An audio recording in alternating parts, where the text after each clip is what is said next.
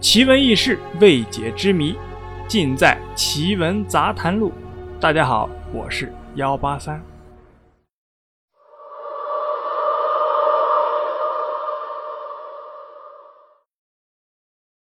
人质，这个质啊，就是猪；人质呢，就是把四肢剁掉，挖出眼睛，用铜注入耳朵，使其失聪；用哑药灌进喉咙，割去舌头。破坏声带，使其不能言语，然后扔到厕所里。有的还要割去鼻子，剃尽眉发。这里的眉发不只是把眉毛和头发剃光，还要包括睫毛，然后抹上一种药，破坏毛囊，使毛囊脱落后不再生长。这里的剃掉头发是一根一根的拔掉，有的嫌累就一起拔掉。如果有皮掉下来，或者是在行刑中就死了，刽子手就会被人嗤之以鼻，甚至是丢掉饭碗。当然，也有在行刑的过程中就死了的，没死的就被放在了厕所里做成了人质。历史上第一个被做成人质的是汉朝的戚夫人。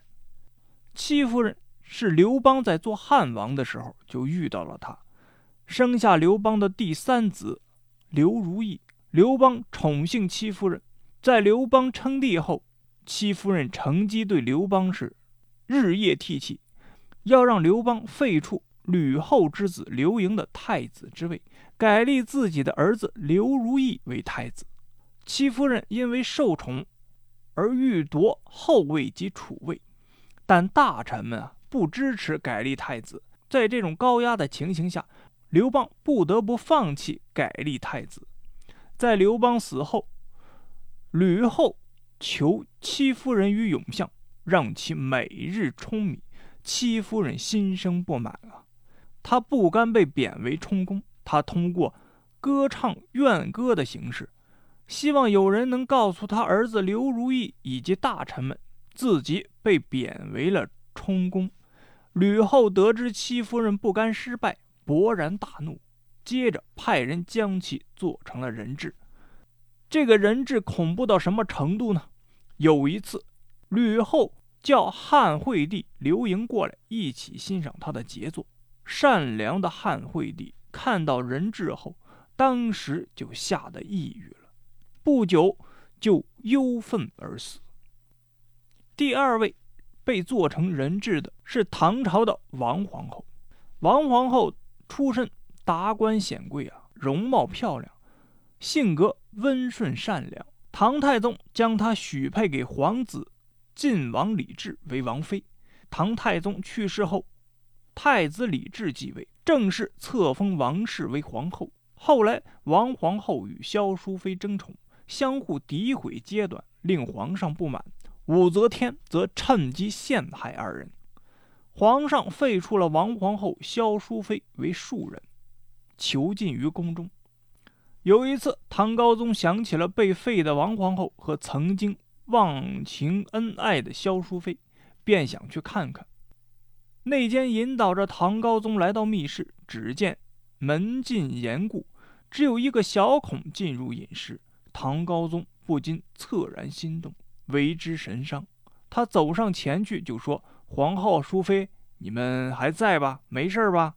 王皇后和萧淑妃听见皇上的声音，就在门外，两人是喜出望外，泣不成声啊！唐高宗是伤感之下，泪眼朦胧。这时候，武则天立即就得到了心腹的奏报，等唐高宗离开时，马上就派人仗王皇后、萧淑妃各一百，只打得两人是血肉模糊。然后吩咐将两人的手脚剁去，将他们装在酒瓮中，做成了人质。第三个被做成人质的是清朝韦小宝的兄弟杨义之。杨义之是金庸小说《鹿鼎记》中吴三桂手下的一名武将。这个人武功高强，为人豪情，处事大方，做人是光明磊落，和《鹿鼎记》中主角韦小宝。颇有渊源，二人曾有结拜之情。